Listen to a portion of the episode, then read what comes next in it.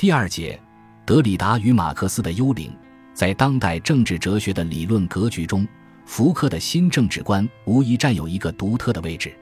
他专注于那些边缘性问题而引发出来的对于现代权力的经验证明，促成了一种微观政治的论证模式及其抵抗策略。他的以权力谱系学为基础的现代政治分析，在遭到一些批评者的质疑和否定的同时，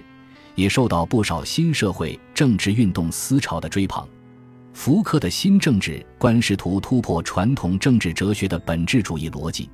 尤其是要突破以人性论和人道主义为出发点的政治哲学体系，由此而跳出近代以来的种种自由主义政治理论的局限和盲区。我们现在需要的是这样一种政治哲学，它不是围绕着王权，不是围绕着法律和禁令构造起来的。我们需要做的事情是砍下国王的头颅，这是政治理论中还有待完成的事情。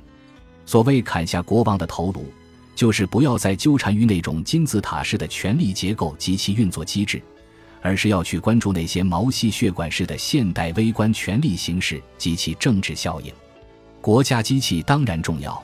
但是对于权力关系和权力技术的分析不能局限在国家机器的范畴之中。事实上，如果脱离日常生活中的权力运作，脱离无处不在的微观权力控制形式，国家机器的强大职能显然是发挥不出来的。从过去的封建专制时代发展到今天的议会民主时代，与传统的君主专制权力相比，现代的微观权力控制形式更加隐蔽，当然也更加有效。因此，建构起一种微观权力的谱系学应是现代政治批判的一个重要方向。福柯从来就不承认别人给他戴上的各种帽子。每当有人将他说成是弗洛伊德主义者或者马克思主义者的时候，他反驳道：我从来就不是一个弗洛伊德主义者，不是一个马克思主义者，不是一个结构主义者。每当有人说他是左派分子、无政府主义者、虚无主义者、隐蔽的马克思主义者、技术主义者或是新自由主义者的时候，他总是否认这些说法，同时又承认他有些像这些描述所说的那样。但是他终究还是明确地承认自己是一个尼采思想的信徒，